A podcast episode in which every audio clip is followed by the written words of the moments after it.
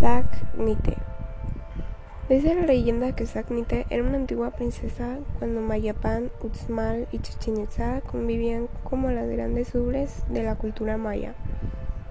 Era época en la que los sus reyes habían hecho, hecho, un pacto de paz y no existían los ejércitos.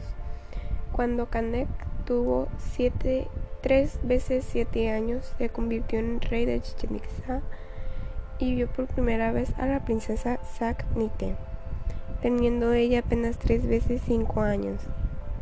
Desde ese momento ambos supieron que sus vidas estarían destinadas a estar juntos por la eternidad.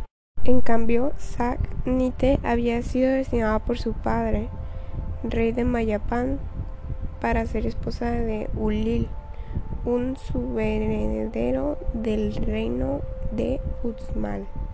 Faltando solo 37 días para la boda, un mensajero de Mayapan citó al príncipe Kanek para invitarlo a la boda, a lo que él respondió que no faltaría. Esa misma noche, un enano viejo visitó a Kanek y le susurró: La flor blanca te espera entre las hojas verdes. ¿Vas a dejar que otro la arranque? Justo después, el enano desapareció. En Uxmal todo se preparaba para la boda. La ciudad entera había sido decorada para la gran ocasión. Junto cuando Zack Nite estaba a punto de contraer matrimonio, Kanek apareció con sus guerreros y llevó a la princesa frente a la mirada de todos, dejando al príncipe Bully plantado. Este hecho terminó con la paz y Uxmal y Mayapan se unieron en guerra contra Chichen Itza.